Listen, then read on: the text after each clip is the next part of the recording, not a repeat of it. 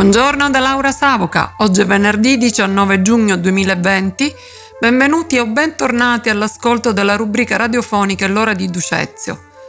Nella puntata precedente avevamo ascoltato il racconto di un episodio storico che ha contribuito ai destini dell'Europa occidentale, la battaglia di Siracusa, avvenuta nel lontano 413 a.C. Oggi nel nostro spazio ci dedichiamo ancora una volta all'iniziativa del Centro Studi Ducezio organizzata a Mineo lo scorso 11 gennaio, trasmettendone una quarta parte. A seguire la soluzione della Nivinag della scorsa settimana e gli altri momenti culturali che abbiamo il piacere di condividere con voi. Ascoltiamo ora la quarta parte della conferenza che ha avuto come relatori Agrippino Todoro e Leone 25 e ha riguardato il ruolo delle amministrazioni comunali nel campo della politica culturale e il tema della tutela e della valorizzazione dei beni culturali a Catania da parte della società storica catanese. E io devo dire, ho apprezzato, sempre nel confronto con Catania, che appunto ha vissuto in questi anni situazioni anche più problematiche rispetto allo sviluppo urbanistico, alla distruzione di tante parti della città, non solo da parte della natura ma anche per atti umani. Questa società storica catanese, devo dire che è una piccola miniera di informazioni, racconta tanti retroscena da parte del suo presidente dell'epoca che si chiamava, era un avvocato, avvocato Michele D'Agata, se non sbaglio, e racconta per esempio di una delle chiese che si possono vedere tutt'oggi un po' messe lì ormai in mezzo ad altro nella zona di Corso Sicilia, dietro dal lato diciamo del quartiere di San Berillo in qualche modo, quello che è rimasto. La piazza Ospedale Sanda? Eh, sì, eh, quella chiesa che appunto si vede oggi da sola tra palazzi nuovi e via di seguito ma di cui noi sappiamo grazie a chi ne parlò a suo tempo che non avrebbe dovuto neanche sopravvivere alle eh, trasformazioni urbanistiche perché stiamo parlando della metà degli anni 60 il sindaco dell'epoca aveva deciso che non serviva più a niente. E credo che sia una delle prime chiese ricostruite dopo il terremoto. Quindi parliamo anche di una testimonianza importante di rinascita della vita di una città che ha subito grossi problemi e grossi danni. Per lui, almeno in questo, nell'onestà intellettuale della sua ignoranza, era meglio un palazzo nuovo per una banca, per un parcheggio, per un centro commerciale, per un supermercato, quello che ti pare, come quelli che si vedono appunto nella zona di Corso Sicilia, piuttosto che quella cosa di cui non capiva bene il significato la battaglia della società storica catanese attraverso la stampa dell'epoca riuscì ad evitare il peggio. Quindi se quella chiesa è ancora lì è merito di queste persone. Tutto ciò fa parte di una lotta che forse non, non ha mai fine, ma quantomeno c'è la chiarezza dei ruoli. Chi va avanti verso il progresso e non guarda ai beni del passato e chi invece ragiona esattamente all'opposto.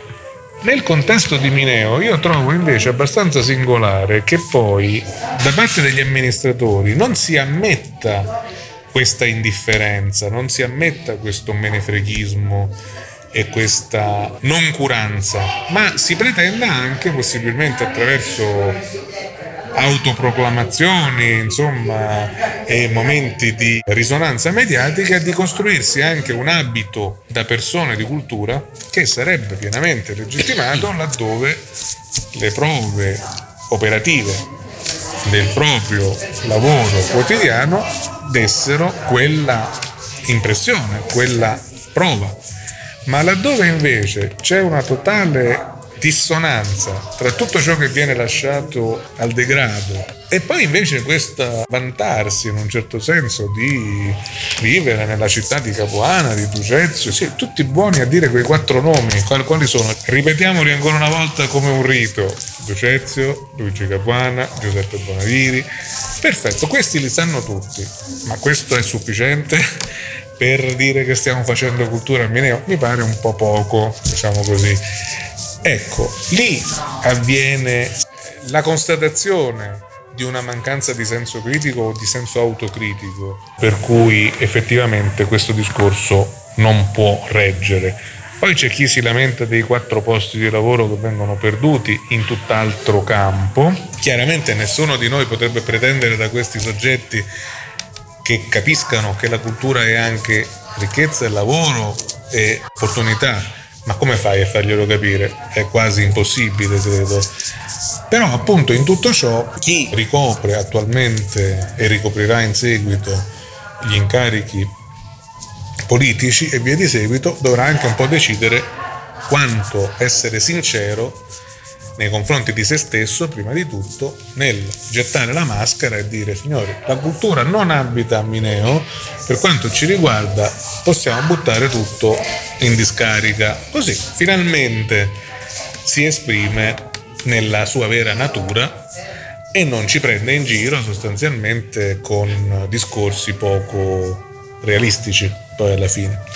In tutto ciò, purtroppo noi consegniamo queste considerazioni al pubblico in un certo senso, come però 40 anni fa fecero questi signori della società storica catanese ed è sempre una cosa buona perché noi riapriamo questo libro oggi a distanza di tanto tempo e possiamo anche ringraziarli per l'impegno che ci hanno messo a suo tempo, insomma è un dialogo a distanza per certi versi.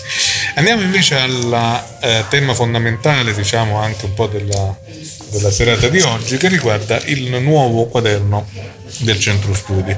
Questo piccolo sforzo che noi cerchiamo di fare eh, ogni, ogni tre mesi, la novità che avevamo annunciato e che possiamo dichiarare realizzata è quella dell'aumento delle dimensioni, c'è più spazio per le fotografie, mm, quindi tutti i materiali sono leggibili in maniera più dettagliata e via di seguito e questo è il primo cambiamento del nuovo quaderno. Mm, io voglio soltanto accennare a qualcosa eh, del suo contenuto, si tratta di un certo numero di articoli. Prima di tutto viene riproposta in trascrizione la conferenza scorsa che abbiamo avuto il 5 di ottobre. Ci siamo presi l'onere anche di riproporne i testi perché si era parlato di tante cose, quindi rimane una traccia più leggibile, più comoda. Poi c'è un articolo su Luigi Capuana e la prima tesi di laurea sulla sua opera attraverso le lettere di Pietro Vetro. Pietro Vetro era un giovanissimo laureando, siamo negli anni 1920-21, non era di Mineo, era nato a Palermo, però si interessò alla figura di Luigi Capuana e si rivolse ad alcuni amici di Capuana qui a Mineo per avere dei materiali per avere la possibilità di realizzare una tesi di laurea e ebbe la fortuna di interloquire con Corrado Guzzanti che era stato grande amico di Capuana che gli fece avere un ricco carteggio di lettere e, mm, che Pietro Vetro poté studiare e con cui realizzare la sua pubblicazione. In questo articolo ci sono alcune lettere tra Pietro Vetro e Corrado Guzzanti che raccontano proprio questo scambio ed è un discorso che andrebbe proseguito e approfondito perché effettivamente forse gli eredi eh, di vetro hanno conservato qualcosa di questo lavoro che poi effettivamente non è stato pubblicato in maniera completa.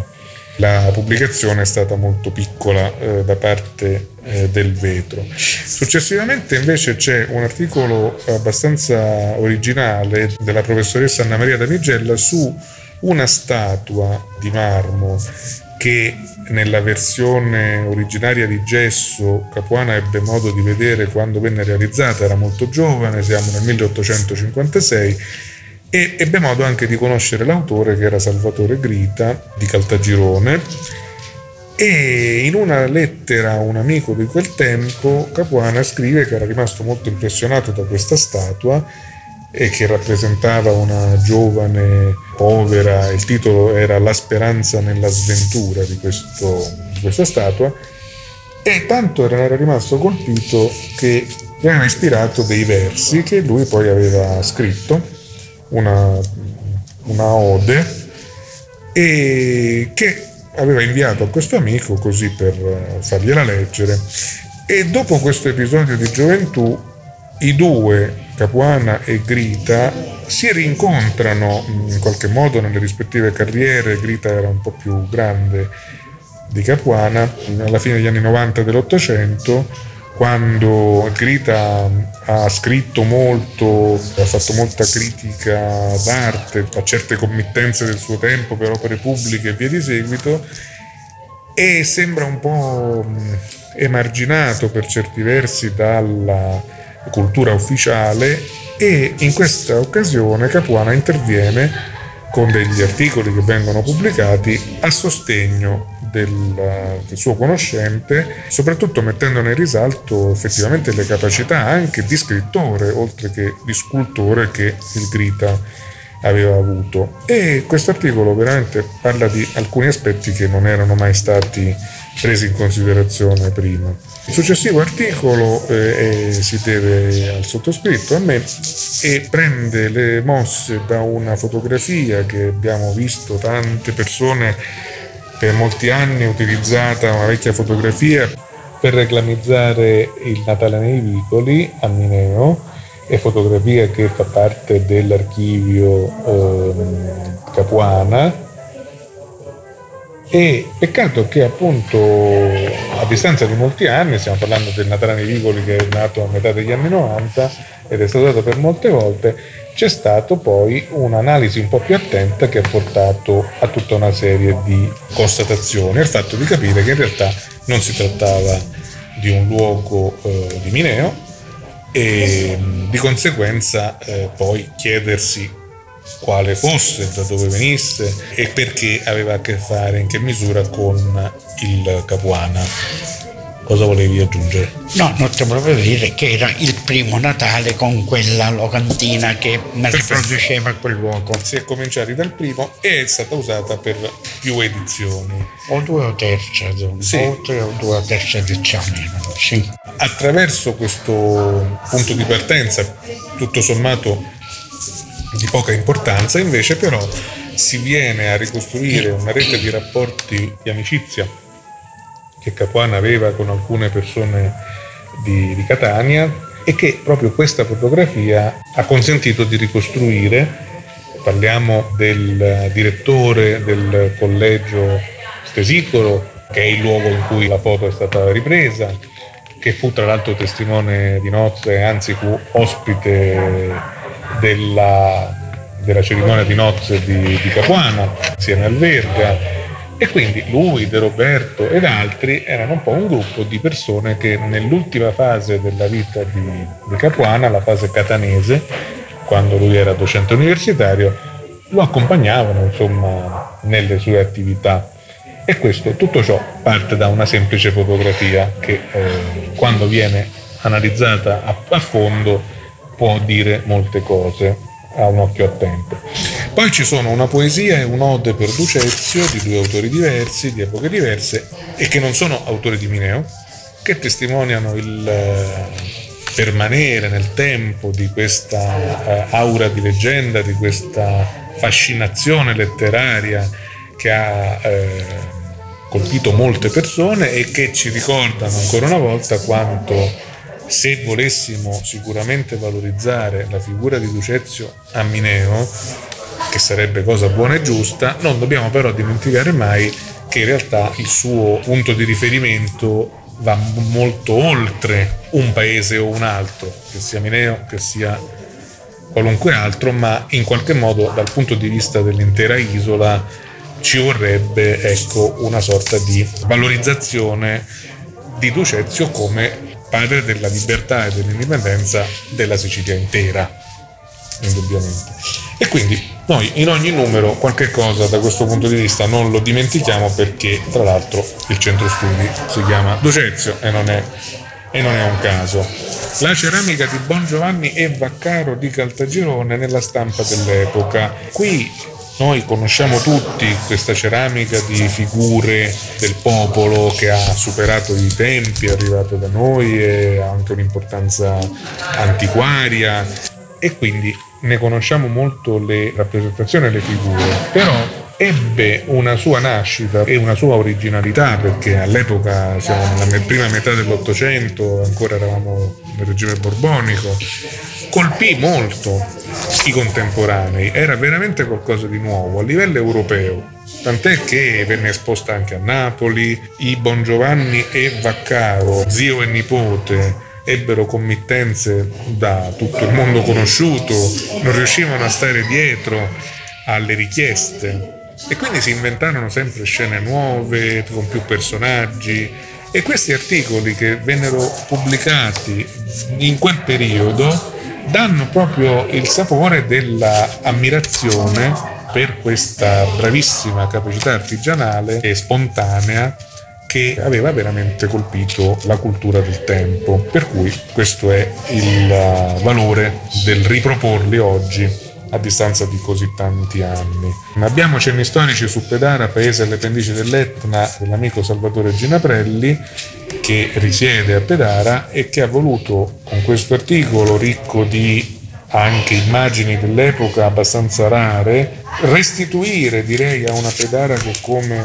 tanti altri comuni delle pendici dell'Etna negli ultimi anni è stata un po' affogata e dimenticata storicamente in una anonima fascia di città dormitorio, quartieri dormitorio per tanti abitanti di Catania soprattutto che si sono trasferiti e quasi appunto hanno cancellato ciò che era il loro vero originario contesto di questi casali, il casale di Nicolosi, il casale di Pedara, il casale di Trecastagni, che però per fortuna nonostante l'Etna, nonostante terremoti e via di seguito, conservano ancora moltissime e importanti testimonianze. In particolare Pedara si è resa celebre grazie ad un possiamo chiamarlo un mecenate, una figura illuminata, che tra l'altro era anche cavaliere di Malta, era un religioso, si chiamava mm, Don Diego Pappalardo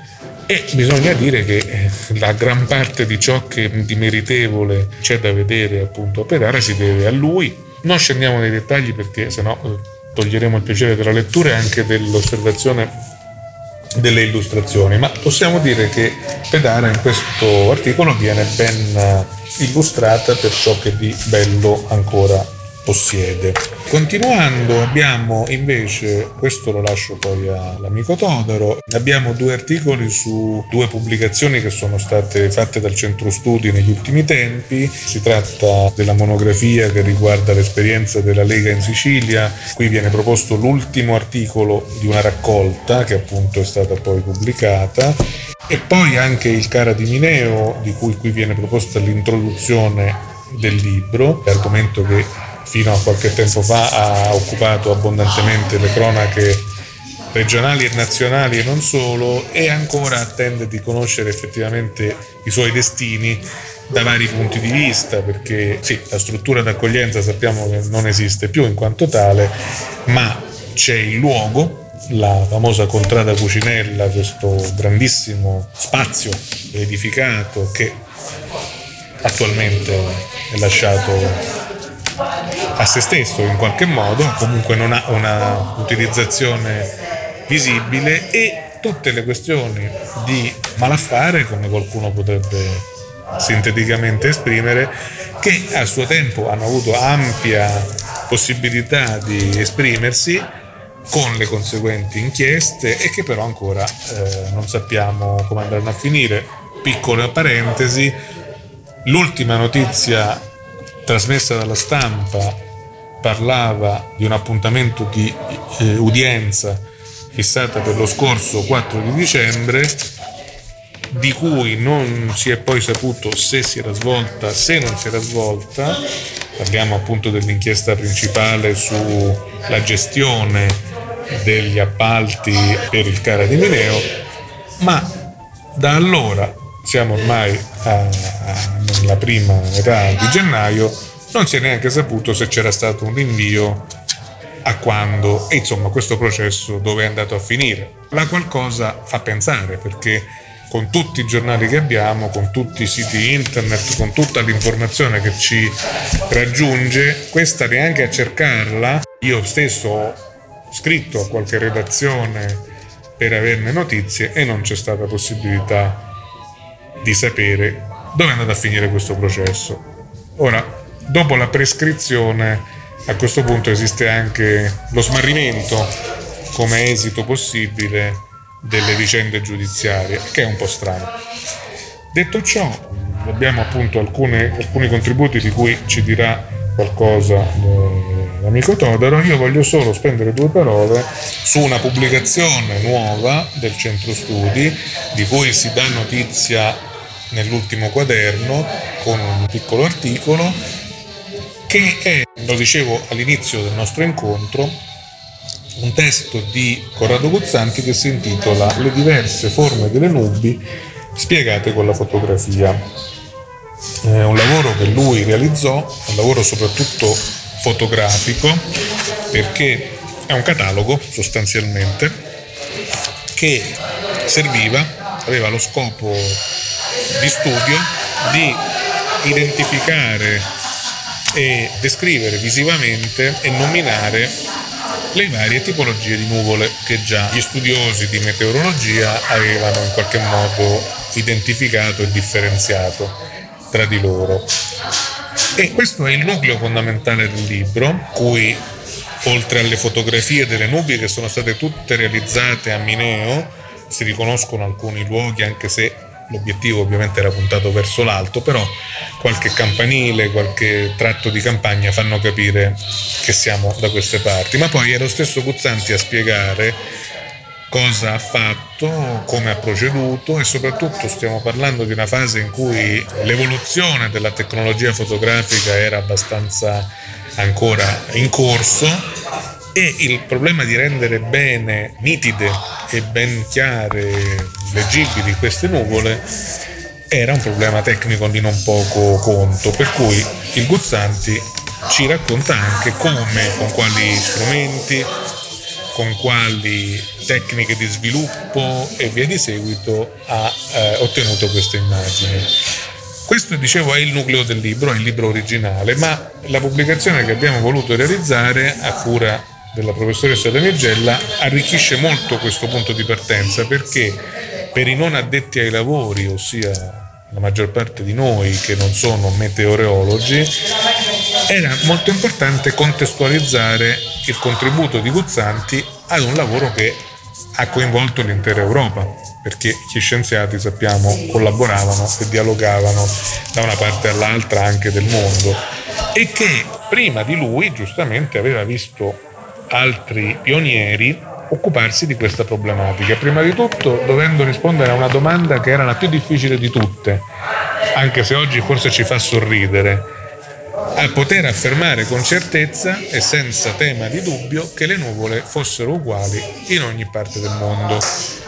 Perché così come i climi cambiano e eh, le condizioni ambientali non sono le stesse, si poteva anche ritenere che ogni parte del globo avesse le sue nuvole specifiche.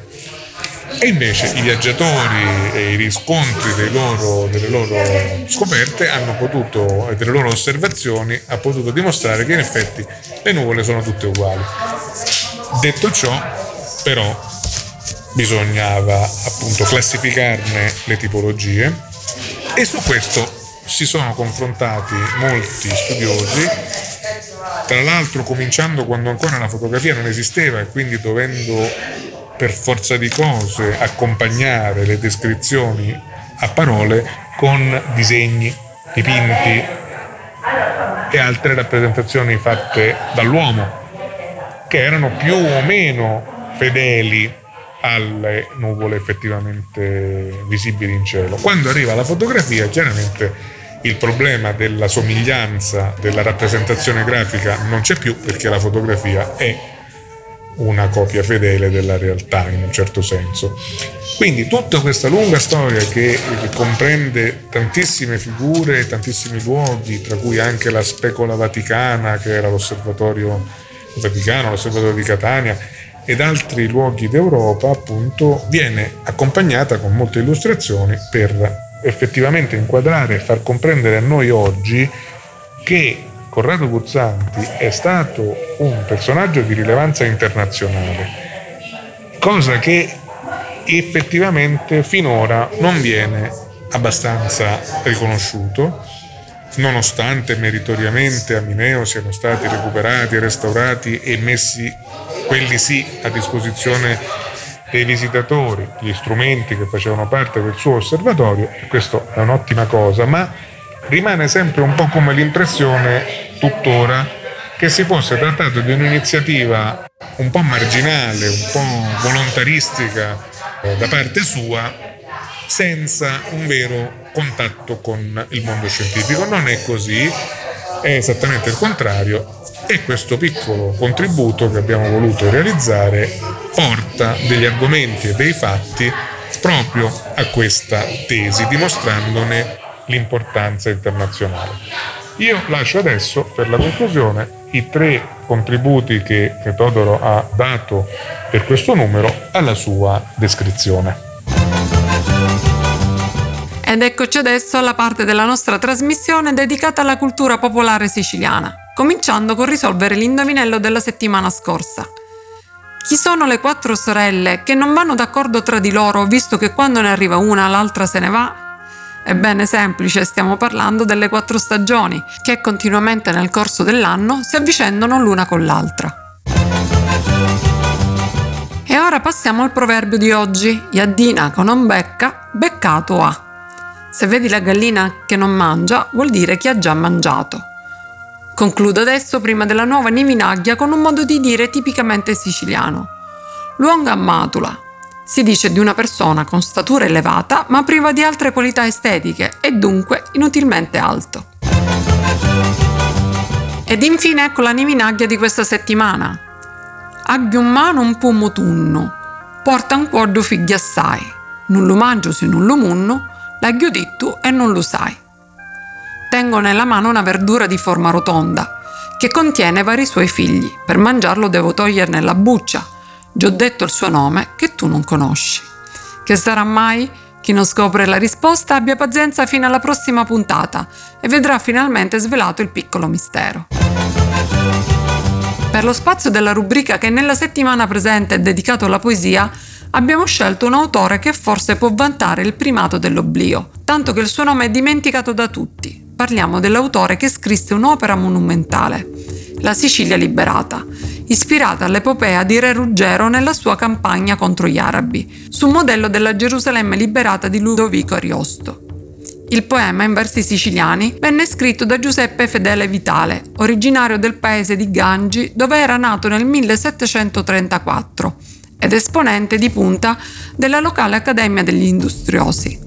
Leggeremo ora alcuni versi di un poema tanto imponente da essere vasto il doppio dell'intera Divina Commedia della Lighieri.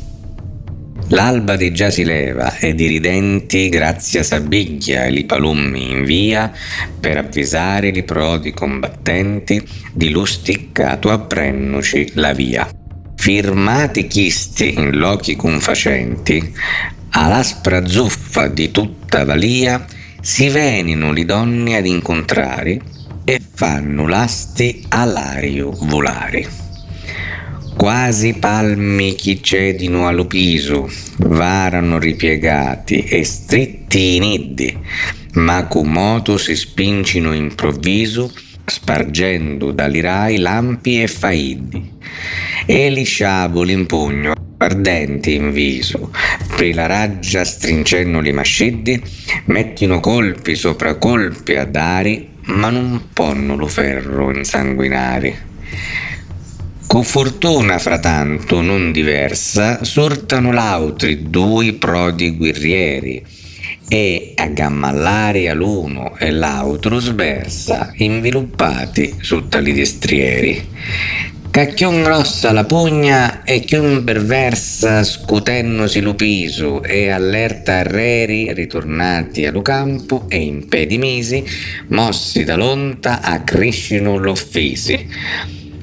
In orrida maniera sovirchiati ed Eleusa e Fatima allo dispetto e di purpura fosca commigliati fanno terrori con lo solo aspetto auto sopra gli staffi sollevati e in preda all'ira che ci vogli in petto precipitosi sortano e gagliardi di crudi tauri in guisa o feri pardi. Assai più formidabile e severa tra gli altri eroi famosi era la pugna, sospinto ognuno da vinditto tutta fera e di punta di taglio assalta e oppugna.